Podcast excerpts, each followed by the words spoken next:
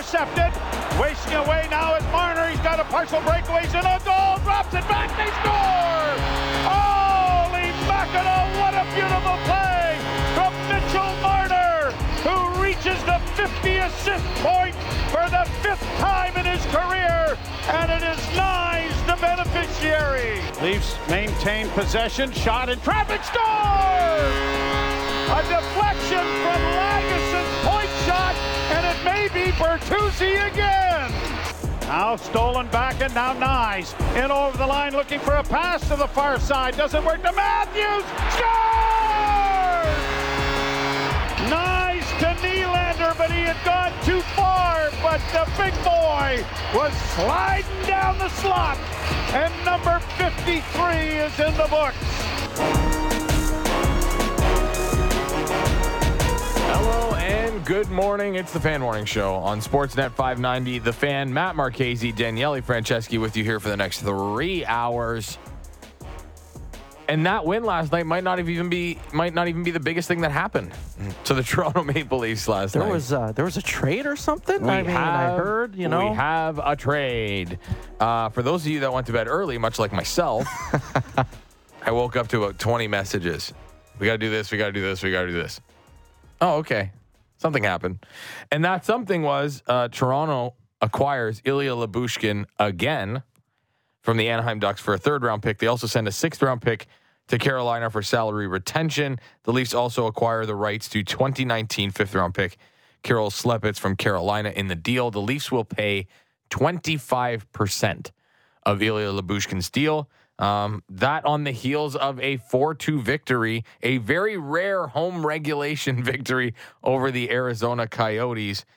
And um, for those of you that you know watch that that listen to this and watch the video online of Wake and Rake, we apologize that Tyler Bertuzzi Oh, missed the empty netter to hit the over. Oh, I've never cheered so hard, rooted so hard for an empty net goal. I thought, here it is, and he hit the post. It would have been better if he fired it ten feet wide. Yeah, I it, and where he hit the post, it was one of those that it literally hit and just bounced like straight Yeah, out. It wasn't straight out. like off and then it kind of careened off the sidewall or what. No, no, it was straight in, straight out. It was a little more palatable for me because I hit a couple of uh, different bets during that game.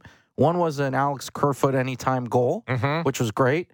Uh, and I and I even made a note of it yesterday as I, I specifically outlined. I'm like, wake and rake. Make sure you mention Alex Kerfoot anytime goal, and I completely forgot. Um, so there you go. It doesn't matter if you make notes; it's just you- you forget sometimes. So I had that and a nice little same game parlay that uh, hit. So eh, I was it was it was more it was more palatable for me, but I was still irked when I saw. I'm like, God damn it! You just you you hit the post, really? We're, we were right Darn, there. man. We were right there. Right there. So that is. Um, where do we want to go first? You want to talk about the game first? Or you want to talk about the trade? Oh, I think you know what? Why don't we start with the trade? Because I Okay. feel like that's probably the the biggest news item. Yeah. And then there was some Well, I mean- interesting stuff from the game, obviously. But the, I mean, that's a, that's a, it's a big deal. It's a big deal for the Leafs. A win, a win against Arizona on a Thursday night at the end of February shouldn't have this many talking points, but it did. I feel like there are a lot of things that we're going to get to over the course of the next three hours. Okay, so let's do the trade. So Lyubushkin comes in, and mm-hmm. I know. I, I I I know it's not a correlation necessarily, like a direct correlation, but I I do wonder if the injury to Mark Giordano, who left the game with a head injury, it didn't look good. Yeah. I do wonder if that kind of accelerated the process to get this deal done because Jake McCabe left the game for a, a, a brief period yesterday. We saw Mitch Marner have to play defense. You and I had the same thought process like, why trade for a right handed defenseman? He's sitting in your locker room. Obviously, we're joking. But I, I, I mean, this is this shouldn't be a surprise that this is the type of guy that they brought in. It's what we've been talking about. It also shouldn't be a surprise in the player that they brought in because there's familiarity there with the player and the and coming back to the organization.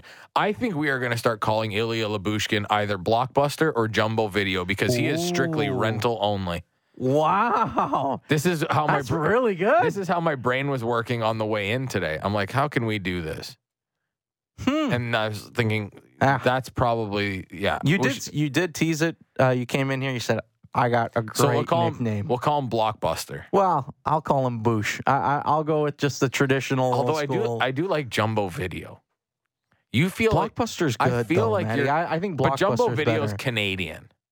Eh. The elephant, the buttered popcorn. I feel like you're too young for block for Jumbo Video. I was gonna say I don't think I've ever seen a jumbo video. Blockbuster, I know they don't- of course, Of they don't. course, but not. Eh, They don't exist anymore. That's for darn sure. Well, I mean, Blockbuster doesn't exist anymore either. no, So Jumbo Video was stand like had the best. it's a staple in Canada. Yeah. Oh, yeah. Well, in, Okay. in Ontario, anyway. I don't know Okay. about Canada right. at, at large, but anyway. So, okay, we'll call him Blockbuster. I'll call him Blockbuster. Yeah. So the Leafs reacquire him, and it's a it's a good fit. Here's my question, though. Like, is that the guy that's going to play with Morgan Rielly now? Like, is, is- No.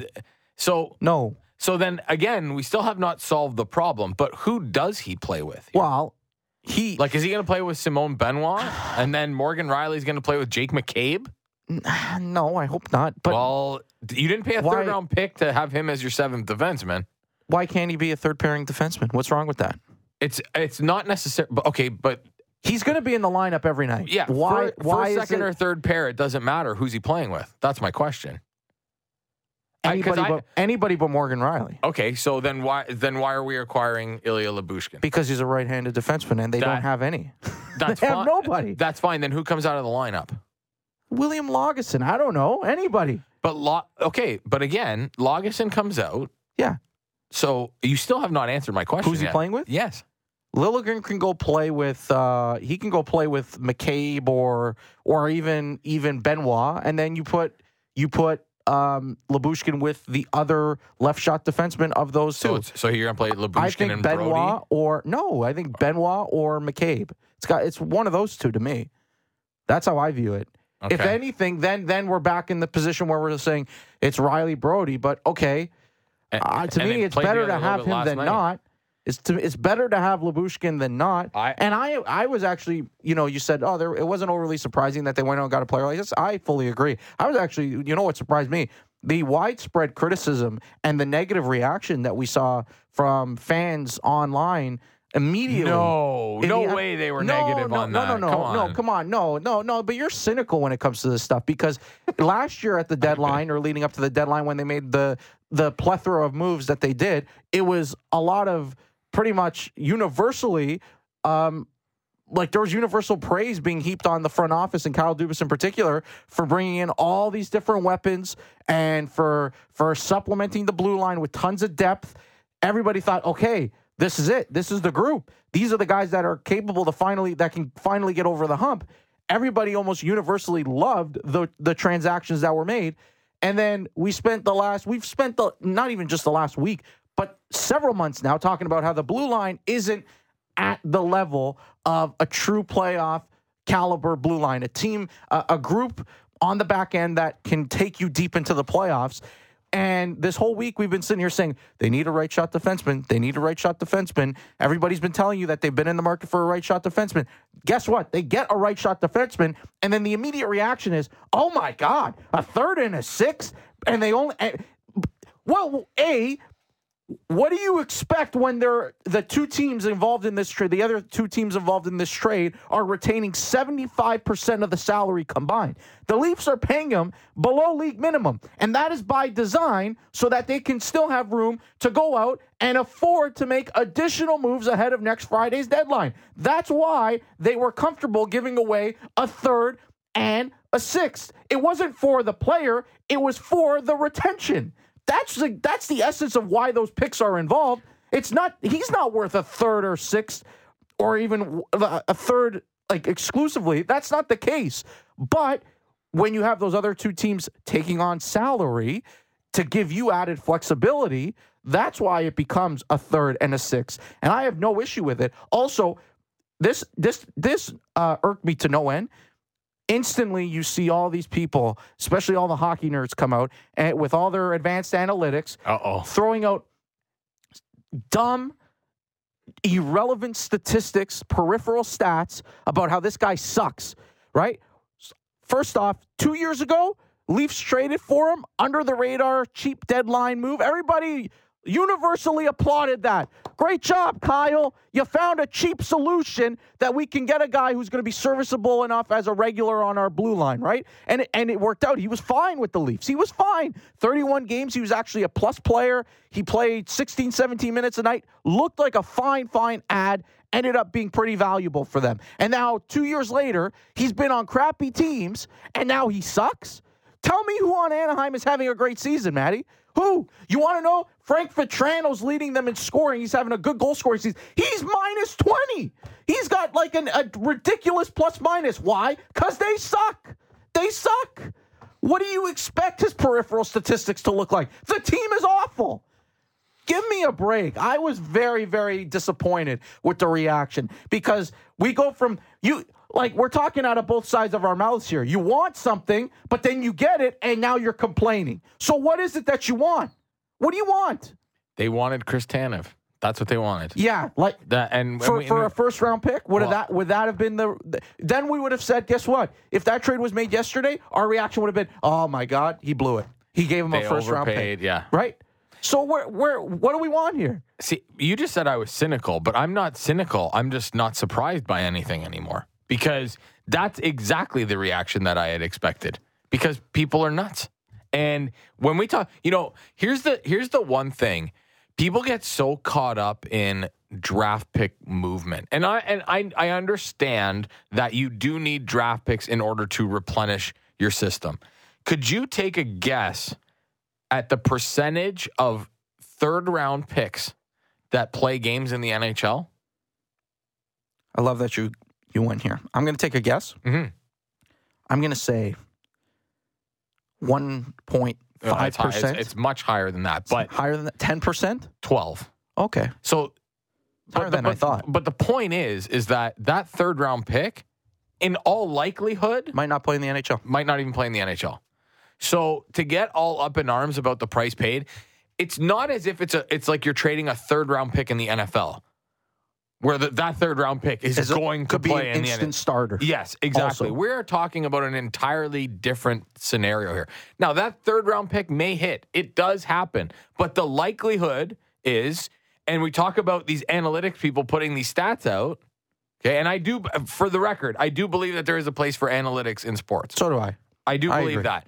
But here's analytically speaking, because you want numbers, because that's what analytics are. 12% of players that get drafted in the third round will play in the NHL. Can I give you some numbers too? That's 70 that's uh, 88% of players that will not that get drafted there for those doing math at home. Yes.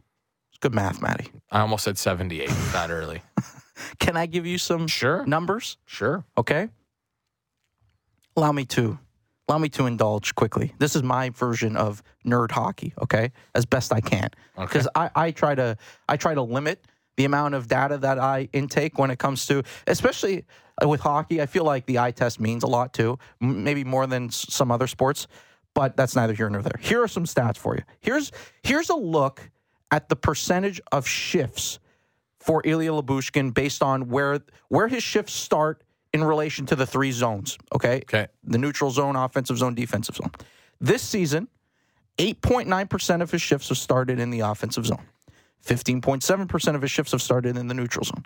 I have a feeling we're in for a big number here to finish Well, this off. well, it's not a massive number because a lot of the, the, there's a percentage that is on the fly, Of course, right? of course. But in terms of like uh, static shifts Sure. that are you're starting off a face-off, 18% in the defensive zone. Anybody want to take a wild guess where Morgan Rielly's defensive zone percentage sits in terms of how many the percentage of shifts that he has that start in the defensive zone? I'm going to go with 3%. No, no, it's higher than that. Okay. It's much higher than that. 8? Higher than that. Holy smokes. It's less than Ilya Lyubushkin, though. And Ilya Lyubushkin has played third pairing minutes for the Anaheim Ducks all season long. How is it that the supposed number one defenseman on your hockey team, Morgan Rielly, has 15% of the time started shifts in his defensive zone? When he's supposed to be, and more often than not, he's been paired with your best, in theory, best defensive defenseman right now in, in TJ Brodie. And he started 15% of the time in his own zone.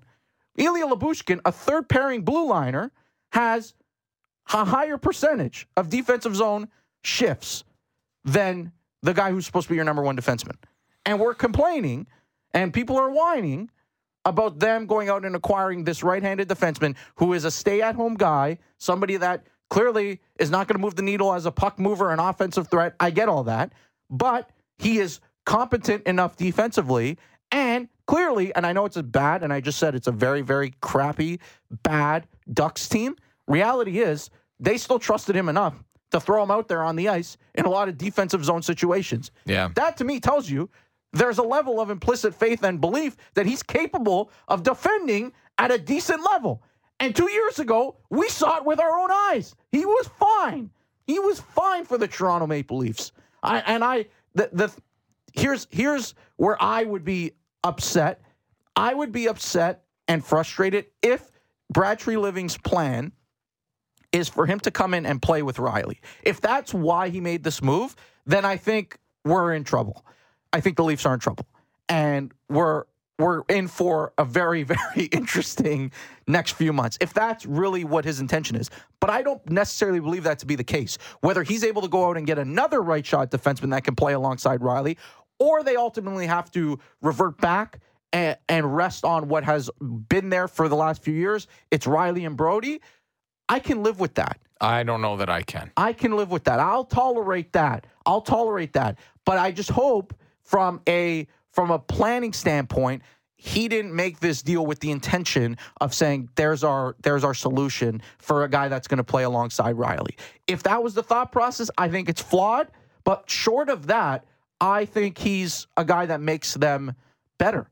And I saw a lot of people also pointing um, pointing out that you know he he's not a guy that has any type of of diversity to his game offensively. He's not a puck mover. He's not a guy that's going to even take advantage of offensive opportunity. I get all that. That's that's fine, but that's not why he's here. That is not why he's here. And if you think you view that as a knock, I just say, well, that's part of the identity of the player. And he's a guy that has carved out a role for himself as a defense first defenseman. There's nothing wrong with that. There's nothing wrong with that. No, I, I, I, I don't, I don't mind the deal. Like I, I have no issue with it. It's, it's kind of what I expected, especially because I think you can look at this one of two ways. One, you can say that Brad Treliving does not believe that a what is out there is worth paying a price for. B, you don't believe that this team warrants a big deal like this now because let's be real, deals can get a little silly at deadline time and you have a better opportunity to, you know, make a deal that can help the future of your franchise better in the offseason. And he may just not believe that there is a deal out there that makes them like that he's willing to pay that price for Mm-hmm. to make them a legit Stanley Cup contender. Because what this tells me is, yes, he is adding some help. He's not overpaying for it. Yep. But also, I don't know that this, or I believe that this tells us that he may not believe that this team is good enough to win a Stanley Cup, which they may not be. But they they probably. Probably aren't. But that's fair. That's that's a fair And, and and but this is but again he's towing that line of Yeah. saying I still I'm showing that I have some belief in this group and I'm going to reward them for especially most recently this sample of 8 wins in their last 9 the 7 game winning streak. Hey, you guys have earned this right for to have more help walk in the door and address a clear area of need. That's obvious. But also, he can toe that line and say, "Yeah, but I'm not super confident to the point where I'm willing to part with all of our future assets Yeah. in the interest of saying, that's it. We're getting one kick at the can here and we'll punt all the other stuff down the road.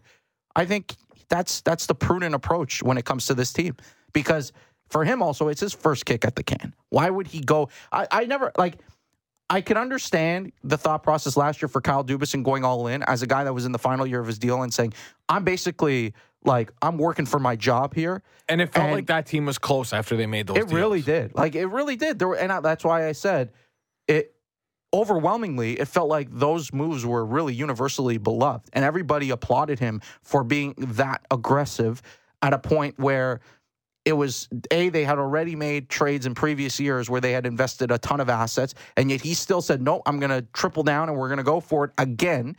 But for Brad Living, he's got he's got time here.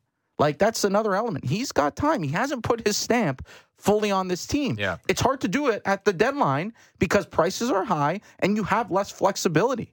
So he's trying to figure out a way, a creative way to improve the team, to give it a bit of a uh, of a of a boost, give the the guys in that room a bit of a of a boost, and I think this helps achieve some of that. Yeah. So now the next question is for for two guys that didn't think they were going to spend too much time on a, an Ilya Well, Lyubushkin I, trade. Here I we was ready to go. Was, Um, is this it for Brad Treliving? Like, is this the here, or maybe this is a better question because I don't think this is it.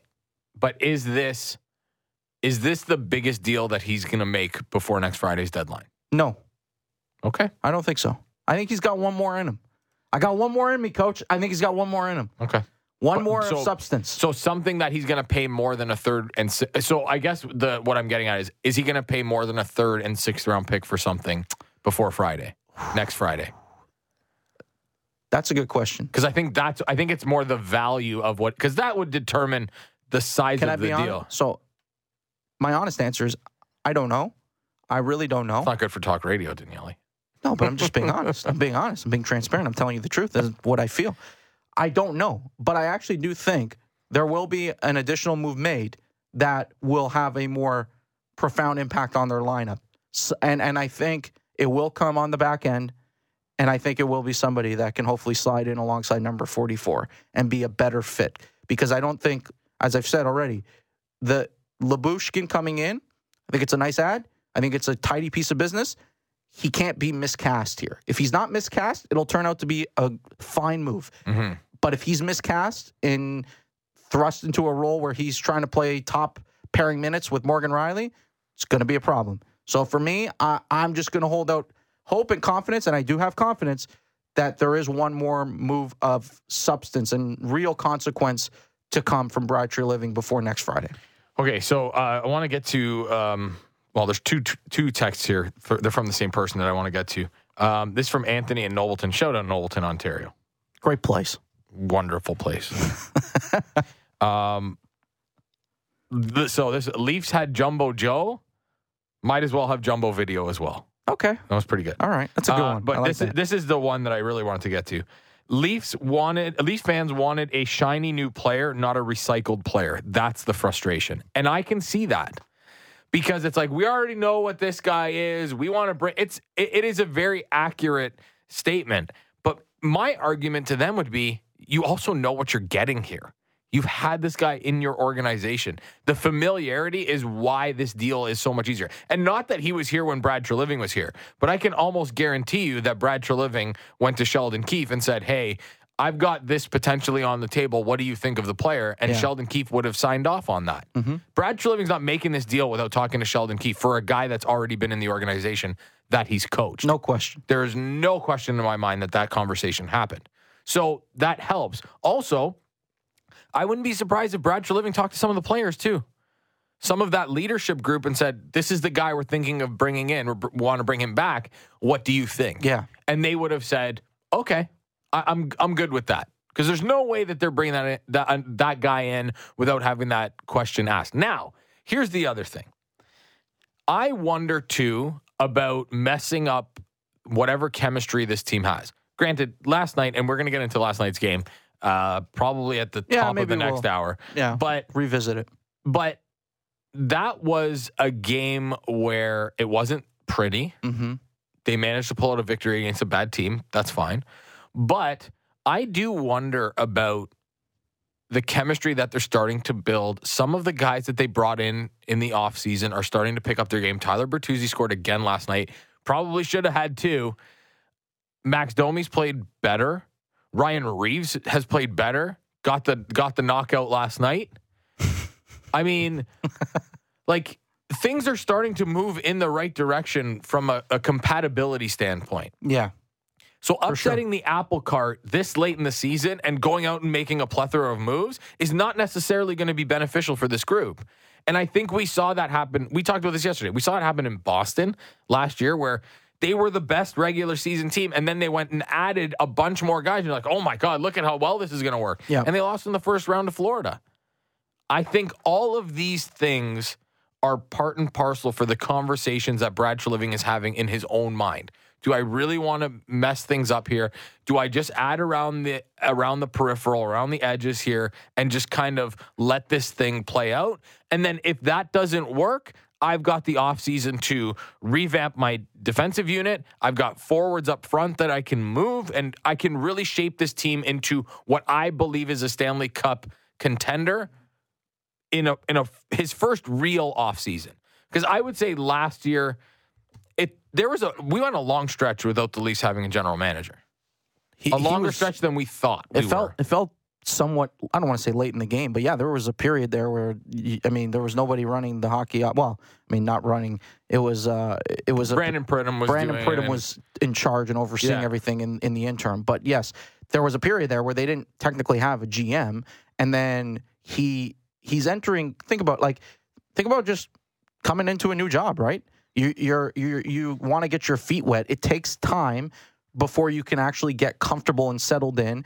Build relationships with your colleagues and coworkers. And for him, he came in at a time where the NHL draft was like a, f- a few weeks later. So he's got to familiarize himself with all the personnel within the organization, the players themselves, and on top of that, prepare for a draft. And then, oh, right after the draft, boom, we're right into free agency. Yeah. So at, at what point did he really have an opportunity to sit there? And he had to make a, a decision on the coach as well, which is something that is also overlooked in all of this. That probably was something that merited a lot of attention uh, in his first few weeks on the job. So where in all of that did he have an opportunity to really sit down, circle back, and say, okay, how do I view this team? I have my external perception of what this team is all about. He talked a lot about this, actually, Brad Treliving, when it came to William Nylander and how his perception of the player and the person changed after getting to know him a little bit mm-hmm. and talking to him. That's real. Like, there's actually. There's a human element yes, to all of this too. We because, forget that. Because us on the outside, we don't know what makes those guys tick. We don't know what they truly are like behind closed doors, what their personality is all about,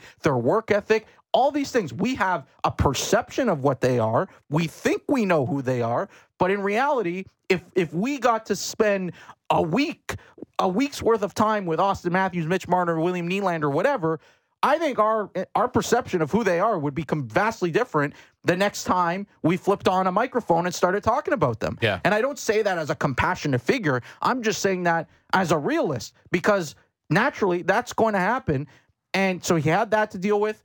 And on top of that, he also had even heck, we'll throw the Matthews contract in there. So he's having discussions with Matthews, his agent, trying to get Matt to know Auston and develop that relationship. and the William Nylander extension that was done too. Exactly. So a lot going on there. to me, I mean, I don't think he's really had an opportunity to sort of detach himself, take time away, think, reflect on what this team is a- actually is, and then say, okay, how do I want to shape it moving forward? He's got time for that, Yeah. by the way, as well, which is something I know Leaf fans are impatient, rightfully so, because we've been through a lot of playoff failures here in Toronto. When it comes to this team, he's got plenty of time. And not only that, um, he had a good team coming into this season. It was a good enough team to make the playoffs. So there was, it's not like he had to make all these massive decisions and then be like, oh boy, you know, there's a chance we don't make the playoffs. There was almost a zero chance that they weren't going to make the playoffs. Outside of a lengthy Matthews injury or a lengthy Marner injury, I- there was, you know, Very they- unlikely, they- yeah. Very unlikely. Uh, this is a, a good one, and we're going to take a break right after this. Uh, this is from Jordan in Stoney Creek. There has to be another move. Why would you pay a premium for 75% retention if there wasn't another move? I agree. I do think there's sure. another move, but I would temper my expectations on what that move may be. That would be my only um, my only course of action personally is I'm going to temper my expectations. 1.4 million in cap space, projected cap space, by the way. That's part of the incentive of obviously, as Jordan put it, you pay a premium, and that's exactly what they did to get the 75% retention, all with the goal of having that 1.4 available ahead of next Friday. Yeah, well, it'd be very interesting to see. Uh, by the way, I will be hosting next Friday, 12 to 2. Trade deadline with Gord Stellick. There we go. Don't you plug. dare! Don't you dare forget it. Uh, the Toronto Blue Jays were in action yesterday. They lose five nothing to the Philadelphia Phillies. Vladdy Jr. goes two for three, but my co-host has concerns. about Mr. Guerrero Jr. And we're going to get to those. And boy, there's some other stuff brewing here. Um, whether it be the Chiefsaholic uh, conversation or PWHL rule changes and what we'd like to do for the NHL. We'll get to all that and more. When we come back, it's the Fan Morning Show. Matt Marchese, Daniele Franceschi. You're listening on Sportsnet 590 The Fan. Dive deep into Toronto sports and the NFL. The JD Bunkis Podcast. Subscribe and download the show on Apple, Spotify, or wherever you get your podcasts.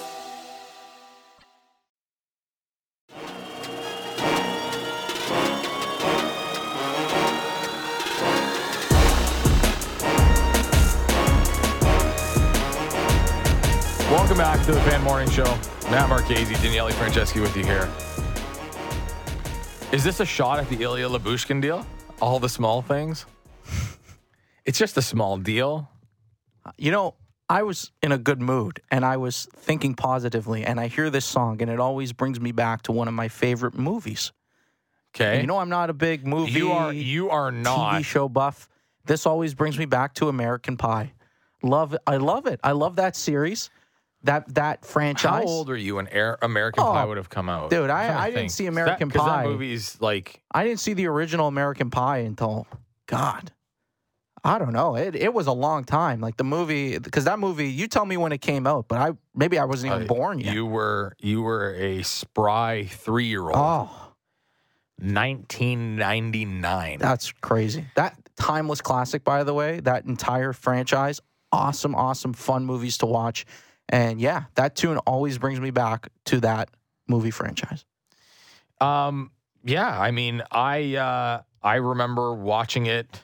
Um, when oh God, I would have been ten years old when it came out, but I watched it a little bit after that. Um, who was the actress that was in there? Why am I blanking on uh, Couldn't tell you. Shannon? Don't don't don't try and tempt me here. I have no idea. Guys, do the work. You know who I'm talking about. I have no clue. Austin, Austin and Josh definitely know who I'm talking about. They probably do. Yeah.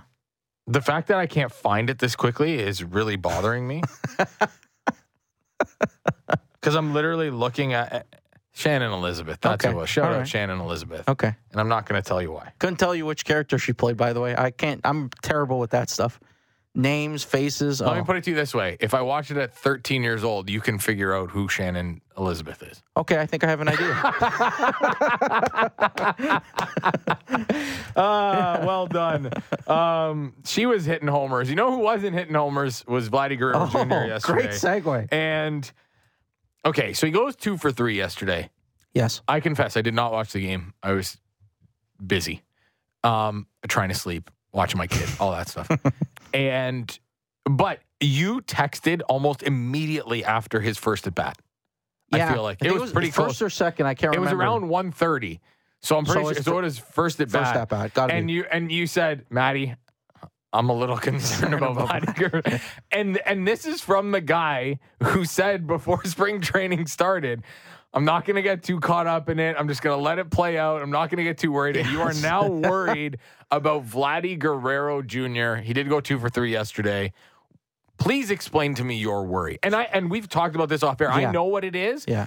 But you have numbers to back this Oh, up. Why plenty. it is a very, very concerning thing. Oh, plenty. When I- Please do explain for the audience. when I get going down a rabbit hole, it's hard for me to stop digging because I am I am very much invested. I do that with old wrestling videos, but anyway, I don't do that with stats That's great I'm too. Yeah, Uh, but yeah, when I want to drive a point home, that's when I start getting curious and keep trying to dig and find different ways to analyze it and numbers to support my argument and my evidence. Um, okay, well, first off, to go back to what you said about my sweeping observation, or excuse me, the the the sentiment that I had leading into spring training, uh, which I voiced publicly, and and I even reiterated earlier this week in talking about Alek Manoah. I did say, hey, I'm going to try and avoid making any sweeping observations based on a month's worth of, you know, overall. I don't want to say meaningless games, but games that don't count at the end of the day. It's all for preparation's sake. That being said, I do think, and I have said this as well, because I even mentioned this in regards to Manoah. There are certain trends that become um, a bit that can become concerning and that are very much translatable and applicable to regular season baseball. So Vladimir Guerrero Jr., what has really stood out to me, and, and credit goes to Jeff Azzopardi for even throwing this out and mentioning it as a talking point, something to monitor, and and it really did By the way, for those that don't memory. know, Jeff Azzopardi was a very good baseball player. Oh, was growing he up. actually? Yes, I didn't he know. was. that. I didn't know Azzo was. A, oh, okay. Very good baseball. player. Credit to Azzo. Yep. Uh, Jeff Azzopardi, who was producing for us uh, Monday through Thursday this week. It's now the great Austin Mackey behind the glass, filling in for him in his usual post. Um, Azzo had pointed out that he's like, hey, you know, Vladdy doesn't look like he still looks like he's struggling to catch up to the heater. The fastball is eating him up. And I said, yeah, well, you know, and that was after the first spring training game. And I'm like, but it's it was two at bats. Like, how much stock are we really going to put into it? I said, okay, you know what? I'm going to monitor it. I'm going to watch closely over his next few appearances. Let's see what it actually looks like. And boy, oh boy, Maddie, I watched every at bat yesterday, and that first one, he comes up, and I see him, I see him face the heater for the first time, and it just, oh, it just, it just put me in a in a position where I thought, boy, oh boy, here we go again. It felt like deja vu watching him take at bats last year. So, allow me to run through his three at bats. Let's, it. break it down, Manny. His first AB came against former Blue Jay Max Castillo, a right-hander. Okay, Max Castillo, you may recall, we saw him moonlight with the Jays occasionally. It, I think it was two years ago. It wasn't last year because they were remarkably healthy. I think it was two years ago we saw Max Castillo a little bit. Anyway, Vladdy in that first AB saw three fastballs, three pitches, three fastballs. He worked himself into an advantage count, a 2-0 count, and this is where I got concerned. Okay, so he registers a bloop single on the third pitch. It's a it's a fastball, 90. It was a, they were all 93 miles an hour. It's a 93 mile an hour heater in a 2-0 leverage count. He bloops a single to center field. Exit velocity is like 65 miles an hour. And it was That's not good for those keeping track at home. not good. Very awkward looking swing. Okay, fine. I was thinking the timing was completely off. That was when I texted and I said, I think I have a little bit of a concern here. But again, I'm trying not to put too much stock into one at bat. So we get to the second at bat. Here we go. He saw a curveball and two fastballs, and he was facing a lefty now in Kolby Allard from the uh, from the it was the Phillies they were playing, right? Yes. Was it Phillies? Yes, sir. Phillies, okay. Who's going to probably be in their bullpen? That's a guy that is uh, a major leaguer uh, by trade. A lefty reliever, Kolby Allard. He saw a curveball, two fastballs in that bat. The fastballs were 91 and 92 miles an hour, respectively. He gets to a 1 1 count, okay? He flies out to right field on a 92 mile an hour fastball. Want to know why that's significant? I had this observation watching him in person a lot last year. He was always late on pitches. And the easiest way to discern how a hitter is timing up a pitch, it's when they foul pitches off, what direction the foul ball is going. So mm-hmm. if they're late and you're and you're a right-handed hitter, Awful. you're yes, you're fouling off everything down the first baseline. I cannot tell you how many times being in person watching games with Vladdy at the plate, he fouled in leverage counts, fouled off fastballs to the first base side. And seldom did he ever foul balls hooking them out to left field, which is what you want to see because it shows that he's at least in front of the ball. And then you're saying, okay, well, now it just requires that extra one half second of patience to then take advantage and put the ball in play. He flew out to right field on a Mike Matty. It's a 92 mile an hour fastball, not 98, not 100, 90 poo. 92, and he flies out to right field, and it looked again like a very awkward swing where his timing wasn't there. Mechanically, he's trying to adjust different things. You can see like his hands are quieter. He's not he's not bringing him down as much but it just it doesn't look right. It looks kind of wonky. His third at bat was actually the most concerning, and weirdly, it's the one he doubled on. He doubles to left field in this at bat. His third at bat, final at bat of the day. He's facing right-handed pitcher. Uh, it's I don't know if it's Junior Marte or Un, it's spelled with a Y. If it's Junior Mar- Marte, but he saw three sinkers, a fastball, and a slider in this at bat. Let me take you through pitch by pitch. First pitch, third at bat. It's a sinker at 96, swinging strike. He swings through it. Second pitch, 96.8 miles an hour. He swings and misses. Strike two. Third pitch, 97 mile an hour fastball. He fouls it off. Where did he foul it to? I? I actually don't remember. I don't recall. And I didn't jot that down. Sinker, fourth at fourth pitch of the at bat. It's a sinker. So he's seen all he's seen is hard stuff. Okay, 97 takes it for a ball. Fifth pitch is a slider at 86 miles an hour. Hooks it down into left field. Wasn't even hit that hard. It came off the bat at 77 miles an hour, and he happened. If you saw the highlight, it was like a it was like a creative slide that resulted in a double.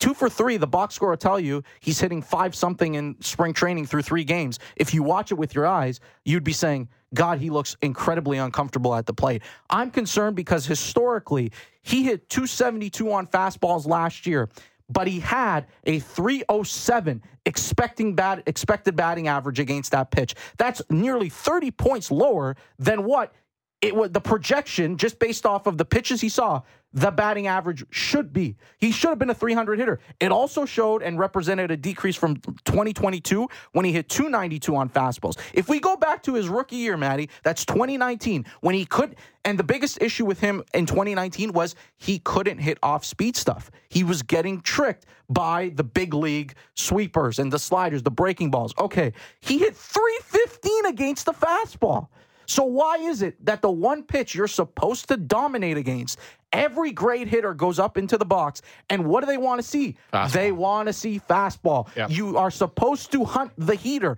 especially when you put yourself in leverage counts. This guy, for whatever reason, has gotten worse. He's regressed. At age 24, he has regressed as a fastball hitter, which is something that you should never, ever see from a player that is putting up 25 plus homers, 90 RBI on an annual basis. And yet, for Vladdy, it's not the off speed stuff. It's not that. He can't hit the heater. And if you can't do that, why would the opposing team, if they catch wind of this and notice this trend, and you're seeing it in spring training, why would anybody throw you anything else? Every pitcher right now is the kid from the pitcher from Sandlot going, Ham, here's my heater. Yeah, yeah. That's what they're doing. That's it. And you know what's funny that you the the way you're describing it and the numbers, the numbers certainly tell you a story. What's so interesting about that is if he was just marginally better at hitting the fastballs, what kind of a jump would he have in offensive numbers? Like think about think about where his batting average would be. Think about where his power numbers would be if he could just hit the fastball a little bit better. We wouldn't be having the same conversation At all. that we were. You know, I'd be curious. Do you have the numbers in front of you in terms of what he did in 2021? Yes, I do. Sorry. And I'm glad I was going to just reference this because I, I overlooked it briefly.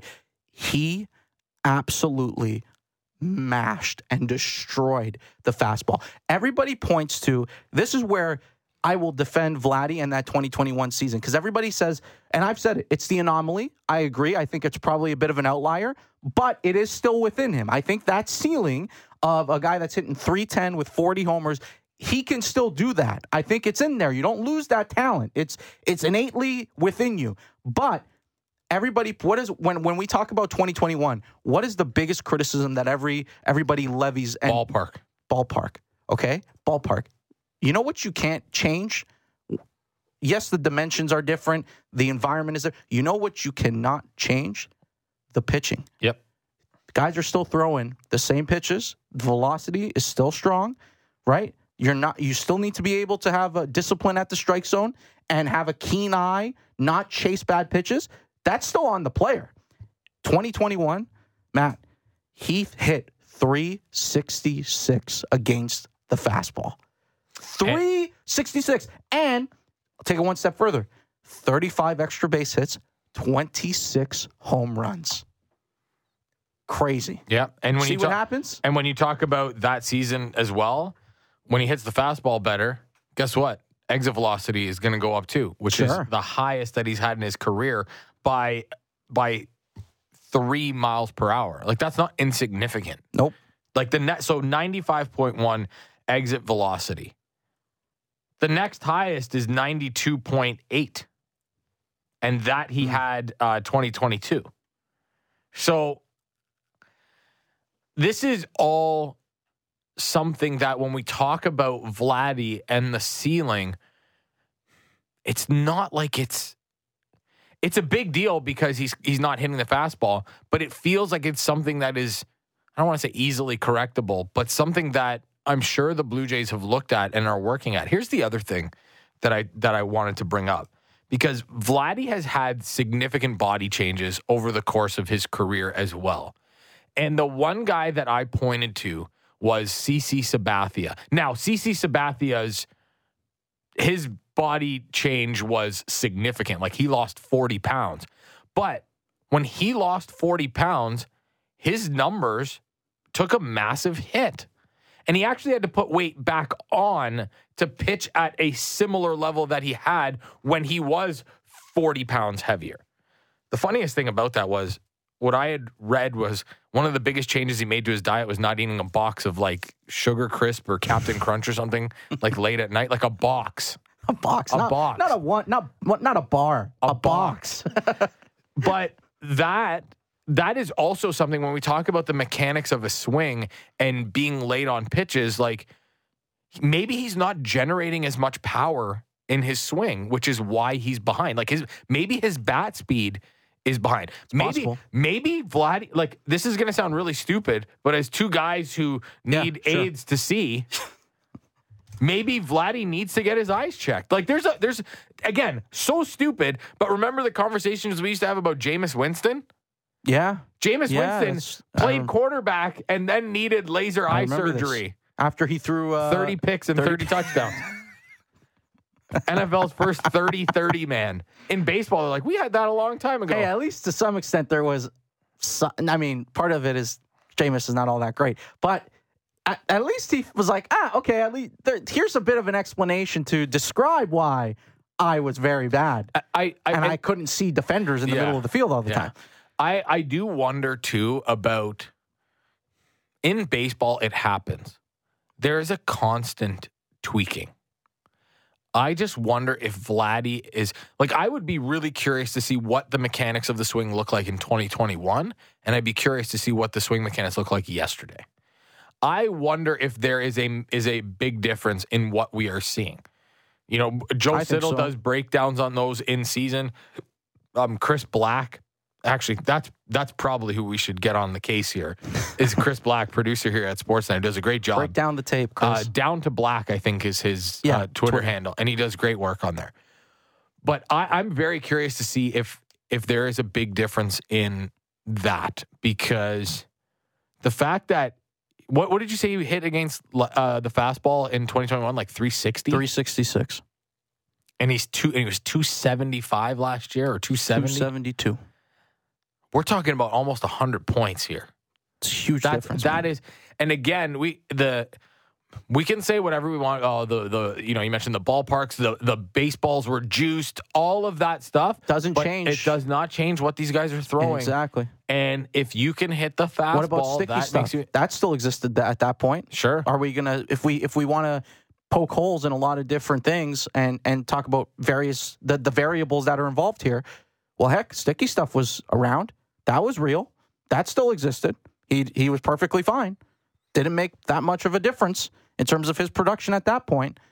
There's something, man. There is really something. And and and he's he's working through some mechanical changes right now. Buck talked about it even on the broadcast yesterday. They're not extremely noticeable. Like you're not gonna flip on a game and say, "Oh my God, his stance and his routine looks completely different." Yeah. it's not drastic, but But minor things in a baseball things. swing make a big difference. for sure, It's a, it could be it could be uh, the difference of you know three or four milliseconds or two milliseconds, but that's the difference between between him hitting and not hitting a fastball. yes, It, it is as simple as that. It's like I always say about golf.